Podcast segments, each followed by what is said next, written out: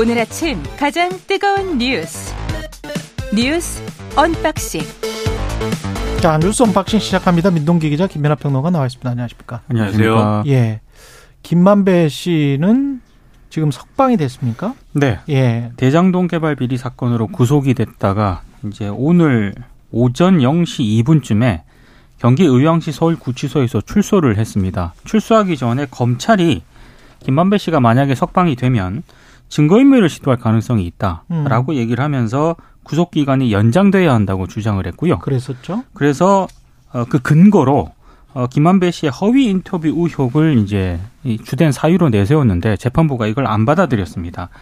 아, 김만배 씨가 나오면서 이제 기자들에게 여러 얘기도 했고요. 여러 질문을 받았는데 몇 가지로 정리를 해드리면 신학림 전 위원장에게 돈을 주고 허위 인터뷰를 보도하게 했다는 의혹에 대해서는 어, 신전 위원장은 자신의 오랜 지인인데 15년에서 한 20년 만에 처음으로 전화를 전화가 와서 만났다.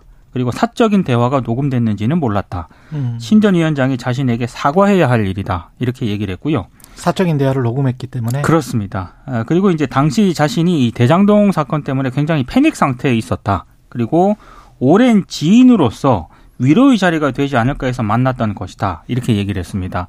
아, 그리고 인터뷰로 대선 국면을 바꾸려고 한 의도가 있었느냐 이런 질문에 대해서는 자신이 그렇게 능력 있는 사람은 아니다. 이렇게 답을 했고요. 아, 그리고 지금 1억 6,500만 원의 신전 위원장의 책 세 권을 좀 매입을 하지 않았습니까? 그랬죠. 이거와 관련해서는 어, 신전 위원장 평생의 업적이라고 생각을 한다. 예술적 작품으로서 치면은 그 정도 가치가 있다고 생각을 해서 그 책을 산 것이다. 이렇게 답을 했습니다. 그리고 신전 위원장을 이사장으로 하는 언론재단을 만들 계획이 있었느냐 이런 질문도 나왔는데요. 과거에 고생했던 언론인들 정년 퇴직 후에 어려운 형편이 옛날 동료들에게 보금자리가 되게 하려고 많은 분과 상의한 적은 있다. 이렇게 답을 했습니다. 조우영 씨에게 음, 허위 인터뷰를 하게 시켰다는 의혹도 불거지지 않았습니까? 예. 이 의혹에 대해서는 염려 차원에서 형으로서 동생한테 몇 가지 당부한 부분은 있다. 이렇게 음. 답을 했고요.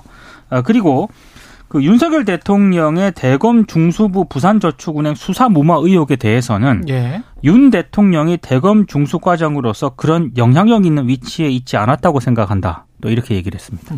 저는 김만배 씨 입장이 전반적으로 좀 이해가 안 됩니다. 책을 썼는데 1억 6,500만 원에 세 권 사면서 이거 예술적 가치가 있다 이렇게 생각했다. 그거에 준해서 판단했다 이런 얘기잖아요. 근데 제가 그림을 사본 적은 없는데 가령 그림을 산다고 할 때 어떤 그림을 1억 6,500만 원 주고 샀다고 했을 때는 이 그림 가격이 이후에 오를 수도 있다. 이걸 전제로 하고 사는 거 아닙니까? 예를 들면은 이 화가가 나중에 그렇죠. 더 유명한 화가가 된다든지 또는 예. 뭐 오래 갖고 있다가 이, 이 화가가 생을 마감했을 때 그때 총체적인 어떤 평가를 거쳐서 이 그림이 정말 명작이 될 수도 있다든지 뭐 이런 것까지 생각을 하는 거잖아요. 음, 그러니까 그 큰 돈을 주고 예술 작품을 사는 거 아닙니까? 정말 예술적 가치에 중심을 두고 그거에 값을 치러야겠다라고 생각하는 사람이 얼마나 되겠습니까? 특히 김만배 씨는 예술 전문가도 아니고 아무 그 대장동 사업이나 이런 걸 통해서 이윤을 쫓는 사람인데 그 자기랑 친한 사람이 책 세 권 썼는데 정말 대단한 내용이라고 5천만 원 이상의 가격을 주고 한, 한 권당 권에? 그렇죠. 예. 이걸 샀다라고 하면은 그걸 납득할 수 없고 오히려 가격을 누가 매겼는지는 궁금합니다. 그러니까 그렇죠. 1억 6,500만 원이라는 가격을 신학님 씨가 매겼는지 김만배 씨가 매겼는지는 궁금하고 이게 이제 핵심은 저도 이제 납득은 안 가요. 그 1억 6,500만 원이라는 가격은. 근데 이제 핵심은 그게 어떤 인터뷰에 대한 대가성이냐 아니냐. 그게 법률적으로는 가장 중요한 것 같고요. 예. 네, 이거를 이제 말씀을 드리고 있는데 음. 그러니까 이렇게 돈을 준 게 이 책의 무슨 대가라기보다는 뭐 가격은 보이지 않는 소리 결정을 했겠죠. 네, 시장에서 뭐 모르겠습니다. 근데 아무튼 거기에 뭐 무슨 시장이 있어요. 뭐 예. 있나 보죠. 제가 그러니까 이 네. 가격 산정의 기준을 모르겠다는 취지에서 말씀드리는 그, 거고. 그, 그렇죠. 그다음에 예. 이제 이렇게 돈을 주고 산 게 오히려 네. 무 사람들이 볼 때는 이분이 한겨레 기자, 뭐 한국일보 기자, 중앙일보 기자 등에게 예. 돈도 많이 꿔주고 그랬는데 예. 다 어쨌든 언론 관계자나 또는 언론계에 있는 사람들 을 관리하는 차원에서의 어떤 그런 로비인 것이 아니냐라는 의심이 크게 드는 것이지. 그건 맞아요. 이게 네. 이제 뭐냐라는 거에 대해서는 이제 어, 이 예술적 가치는 아닌 것 같고. 그 사람은 1억씩 뭐 이렇게 주는 거를 아무렇지도 않게 생각하는 것 같아요. 돈이 많은 것 예. 같습니다. 그다음에 이제 인터뷰 대가냐 이렇게 말씀하신 거에 대해서 음. 김만배 씨는 이렇게 지금 얘기를 한 거예요. 이게 사전에 내가 인터뷰를 하기로 약속하고 인터뷰를 한 게 아니다라고 지금 얘기를 하는 거잖아요. 그렇게 주장하는 거죠. 그렇죠. 네. 그러면 여기서 또 이해가 안 되는 게 인터뷰가 아닌데 음. 신학님 전 위원장은 그걸 녹음을 왜 하냐 그러면 그것은 네. 의문이 또 들거든요. 네. 물론 이제 뭐 주변에서는 신학님 위원장이 오랫동안 기자 생활을 하고 그랬으니까 그게 이제 뭐 녹음처럼 녹음을 이제 뭐 항상 한다 뭐 이런 얘기도 하는데 그것도 잘 이해가 안 되고 아니 신학님 위원장은 녹음을 할 생각으로 갔을 것 같고 제 생각에는 제 판단에는 그리고 김만배 씨는 녹음하고 있는 것을 몰랐을까 거기에는 의문이 듭니다. 음. 왜냐하면 둘 다 기자고 수십 년 기자를 한 사람들이 이 상황에 관해서 녹음을 하, 몰랐을까? 근데 그거를 서로 말은 안 할 뿐이지 알았을 가능성도 김만배 씨가 알았을 가능성도 꽤 있다. 음. 예. 그다음에 그 부분에서 이제 녹음을 음. 하는 것을 알았느냐 몰랐느냐 인터뷰였냐 아니냐 해서 또 하나 그러면 어떤 방향이냐에 대해서 이 주장의 어떤 부분이 달라지는 게 지금 나와서는 또 윤석열 대통령이 이제 검사 시절에 그 당시에 음. 두산저축은행 수사할 때 영향을 미칠 수 있는 위치는 아니었다고 생각한다 이렇게 얘기를 하지 않습니까? 그러니까 지금 인터뷰 한 70분 한 것과는 또 뉘앙스가 약간 또 다른 이야기를 하는 그렇죠. 거죠. 그렇죠. 예. 근데 그때 이제 인터뷰라는 걸 전제하지 않고 그냥 사적인 대화로 생각하고 말을 했으면 그렇지. 그때 굳이 뭐 거짓말을 할 필요는 없었던 거잖아요. 김만배 씨 입장에서는 지금 그렇지. 주장대로 하면. 예. 근데 지금 생각은 그러면 그때 얘기하는 거랑 왜 바뀐 것이냐. 구치소에서 오랫동안 있다 보니까는 깨달음이 있는 것이냐 이런 의문이 지금 드는 거거든요. 그러니까 그때 말한 게 사실이냐, 지금 말하는 게 사실이냐, 네. 뭐 이런 것들과 관련해서 사실은 김만배 입만 지금 쳐다보고 있는 것이고. 뭐 그럴 수밖에 없는 예. 상황인 거죠. 그래서 제가 볼 때는 이 일련의 이제 발언들이 예. 자신이 이것과 관련돼서 수사를 받고 하는 데 있어서 법적 이익이 뭐냐에 따른 검토의 결과인 것이지. 왔다 갔다. 그렇죠. 예. 이게 어떤 진실을 말하고 있는 것 같지 않다라는 생각이 들어서 이 사건의 본질적인 문제가 어떤 의혹을 푸는 문제에 있어서는 훨씬 더 지금보다는 더 많은 정보들이 필요한 것 같다 이런 생각이 들었다는 겁니다. 대장동의 그분은 신앙님일 가능성은 없고, 그죠? 대장동의 그분은 지금 밝혀져야 될 것 같은데. 그렇죠. 아직 확실히 밝혀진 거는 없죠. 없습니다. 예. 예, 대장동의 그분도 확실히 좀 밝혀졌으면 좋겠습니다. 그리고 얼마나 많은 사람들이 관련이 돼 있고 그 지금 마- 많은 이름들이 나오고 있잖아요. 네. 대법관부터 해서 뭐, 뭐 현직 대통령, 현직 야당 대표 다 나오고 있잖아요. 좀 진실이 좀 밝혀졌으면 좋겠습니다. 윤석열 대통령은 오늘 동아시아 정상회의에 참석을 했죠. 네. 지금 예. 아세안 정상회의에 어제 이제 참석을, 참석을 했고요. 했고, 예. 그 정상회의에서 예, 한미일의 새로운 협력 시대가 열렸다. 이런 취지의 얘기를 했습니다. 예, 그런 이야기 했죠. 한미일 예. 삼국은 아세안이 주도하는 지역 구조에 대한 전적인 지지를 바탕으로 각국의 인도 태평양 전략을 조율하고 신규 협력 분야를 발굴해 나가기로 했다. 이렇게 얘기를 음. 했는데요. 아세안 정상들과 만나는 자리에서 한미일의 아시아 아세안 전략 공조를 상당히 이제, 이제 띄운 건데 이거 자체가 조금 이례적이라는 그런 평가는 물론 있습니다.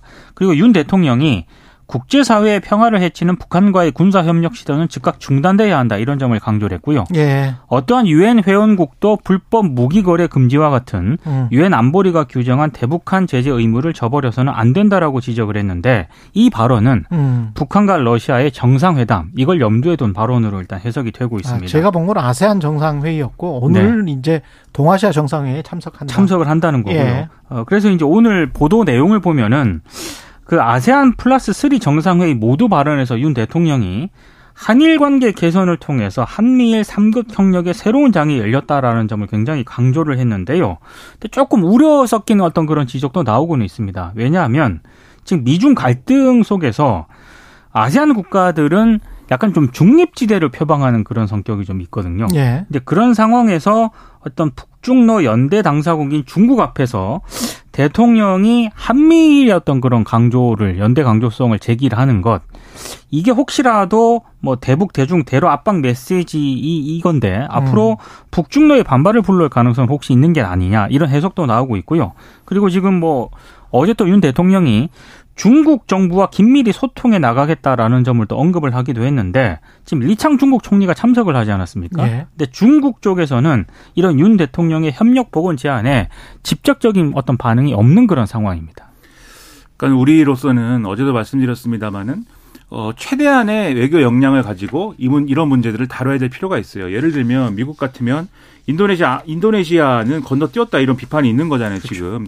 그러니까 자카르타는 안 가고 다른 데는 간다. 그러니까 이, 이 어떤 아세안이라는 지역에 대해서 그리고 이제 자유 를 중심으로 한 어떤 가치에 대해서 미국이 접근한다고 주장하고 있지만 어제 말씀하신 것처럼 베트남에 대해서는 이렇게 중국 견제용으로 굉장히 이제 유리하다라는 판단을 갖고 접근하면서도 이 가치 가치를 넓혀 나가는 데 있어서는 오히려 체리 피킹하는 거 아니냐 이런 비판이 미국 내에서도 있거든요. 네. 근데 우리는 그런 개념일 수가 없는 거고 아세안이라고 하면 아세안이라는 지역적 가치 거기서 우리가 경제적인 어떤 어떤 이득을 얼마나 얻을 수 있는 것이냐 그리고 이런 것들이 그 지역의 안정을 위해서 외교 안보적 측면에서 얼마나 우리가 도움이 되는 역할을 할 것이냐 이걸 중심에 놓고 이 아세안 중에서도 이제 각 국가를 그렇게 뭐 어떤 선을 긋는 이런 방식으로 접근하면 안 되는 거고 우리도 미국에 따라서 체리 피킹 뭐 선택적으로 뽑는 게 아니고 우리는 우리의 국익에 따라서 그렇죠. 선택적으로 그렇죠. 뽑으면 되는 거 아니에요? 그렇죠. 그러니까 그렇죠? 그렇게 접근하기 위해서라도 네. 명분은 아세안이 우리에게 중요하다. 이걸 가지고 가야 된다는 것이죠. 맞죠. 네. 그리고 이제 이 중국이나 러시아 문제와 관련돼서도 지금 계속 이제 외신이나 또는 국내 언론 다 마찬가지인데 중국이 좀 지금 이 뭐랄까요 우왕좌왕하는 측면이 있는 것 같아요 내부 문제도 있고 대외적으로도 음. 북중러가 예를 들면 북한하고 러시아가 지금 이례적으로 완전히 이제 붙어버리는 상황까지 갈 것처럼 막 연기를 피우고 있는데 예. 중국이 거기에 그냥 막 따라갈 것이냐에 대해서는 중국도 지금 고민이 있는 것 같거든요. 그렇게 될 경우에 예를 들면 동아시아에서의 영향력을 러시아에게 일부 뺏길 수도 있는 거다 이런 의문도 있는 것 같고 할 때 우리가 사실 미국이 하지 못하는 역할, 중국을 좀 살살 달래서 좀 끌어오고 네. 이 문제에 있어서는 동아시아에서 어떤 이 뭐랄까요 또 완충지대를 형성하고 외교적인 주도권을 좀 가졌으면 좋겠습니다. 그렇죠. 그런 역할을 주도권. 그렇죠. 예. 그런 역할을 해야 되고 지금이 이제 이 일정에서는 음. 그런 거에 어떤 주춧돌을 놓는 게 굉장히 중요한 어떤 과제가 될 것이기 때문에 음. 대통령이 그런 역할을 충실히 할 수 있도록 보좌를 잘 해달라 이런 말씀 계속 참석해서 윤 대통령이 내놓은 메시지를 보면은요 예. 한미라는 거를 굉장히 계속 강조를 하고 있거든요. 그렇죠. 예. 이렇게 되면은 이제 뭐 아세안이라든가 동남아시아 이런 국가에서 한국을 어떤 별도로 보는 게 아니라 미국의 한 파트. 그렇죠. 예. 한미일이라는 어떤 한 파트로 보게 될 가능성이 있기 때문에 우리의 이익을 굉장히 좀 중요시했으면 좋겠습니다. 다른 나라는 안 그런가라고 하면 그 강조한 한미일 중에서 미국, 일본 다 중국과 협력할 거나 본인들의 이익과 관련된 것들은 어떻게든 풀어 나가려고 그렇죠. 하고 뭐 지금 저 미국과 중국 사이에 지난해 그 수출입 같은 경우 역대 최대치를 기록을 맞습니다. 했거든요. 네. 뭐 이런 것들을 보면 그럼에도 불구하고 이제 계속 그 적자가 무역 적자가 중국을 대상으로는 미국이 나고 있지만 그럼에도 어쩔 수 없이 그 협력을 해 나가야 되는 부분들이 분명히 있다는 거는 안에서 다 음. 인식을 하고 있고 그런 부분들은 다 하려고 하고 있잖아요. 그렇죠. 직접 또 대화도 많이 네. 했고 네. 장관들이 근데 우리는 그 별로 없잖아요. 거의 없죠. 이번에 예. 지금까지 못한 부분을 음. 이번에 좀 벌충했으면 좋겠다라는 생각이 저는 있습니다. 그래서 예. 사실 이 대통령실이나 정권 내부에서도 중국에 대한 고민이 없을 수는 없어요. 아, 있는데 많이 있겠지. 예. 그렇죠. 그래서 이번에도 보면은 이 자리가 어쨌든 중국 총리도 오고 하기 때문에 그렇죠. 여기에 대한 메시지가 있거든요. 대통령이. 예. 다만 이제 이 메시지를 낼 때도 우리가 어제도 말씀드렸는데 늘 한중일이라고 그랬는데 대통령이 또 한일 중이라고 이제 합니다. 어, 그렇더라고요. 그런 예. 것들이 어떻게 받아들여질까도 한번 고민을 해볼 필요는 있다고 생각이 됩니다. 예. 그리고 그 박정훈 전 수사단장 구속영장에 장관이 혐의자를 특정하지 말라라고 지시했다는 문구가 있더라고요. 그러니까 국방부 검찰단이요. 예. 지난달 30일에 중앙지역 군사법원에 아, 제출한 박정훈 대령의 구속영장 청구서가 있습니다. 예. 근데 이 청구서에 정종범 해병대 부사령관이 아, 당시 국방부 장관의 지시사항을 김계환 해병대 사령관 등에 진, 전달했다 이런 진술이 있거든요. 그렇죠. 그런데 이 진술이 뭐냐면 부사령관의 진술. 네, 지난 7월 31일에 아, 서울 용산구 국방부 청사에 들어가서 장관의 이첩 보류 지시 명령을 이 부사령관이 받습니다. 음. 그리고 어, 이날은 또 공교롭게도 해병대 수사단이 원래는 최상병 순직 사건 수사 결과를 언론에 브리핑하려고 했었는데 바로 취소된 바로 그날이거든요. 그렇죠. 근데 국방부 장관의 지시 사항을 이 정 부사령관이 아, 같은 날 오후 4시쯤에 해병대 사령관이 주재한 그 사령부 회의에서 참석자들에게 전달을 합니다. 이 어. 전달 사항이 이제 이 청구서에 구체적으로 적시가 되어 있는데요. 해병대 수사단의 수사 자료는 국방부 법무관리관실에서 최종 정리를 해야 하는데 혐의자를 특정하지 않고 경찰에 필요한 자료만 주면 된다. 이런 지시가 포함이 된 겁니다. 국방부 장관이 그런 지시를 했다라고 해병대 부사령관이 진술을 한 거네. 해병대 사령부 회의에서 참석자들에게 이 지시사항을 전달을 했다는 겁니다. 그리고 그게 그 수사단장의 구속영장 청구서에 지금 문자로 박혀 있는 거잖아요. 그렇습니다. 근데 이제 이건 네. 국방부 설명과 지금까지 설명과는 완전히 배치가 되는데요. 국방부 장관은 그런 지시 한 적이 한 없다라고 적이 없다라고. 국회에서 이야기를 했고요. 근데 이제 이게 논란이 되니까 네. 국방부가 어제 입장문을 냈거든요. 음. 약간 좀, 좀 선뜻 이해는 안 가긴 합니다만 이 내용은 당시 국방부 장관이 정종범 부사령관에게 내린 지시가 아니라 예. 유재훈 법무관리관이 국방부 장관에게 보고한 내용인데 정 그럼. 부사령관이 잘못 이해한 것이다. 이렇게 국방부가 해명을 했습니다. 해병대 부사령관이 네. 잘못 이해했다. 네. 국방부 얘기는 뭐냐면 장관이 직접 이 혐의를 적시하지 마라 이렇게 얘기한 게 아니라 예.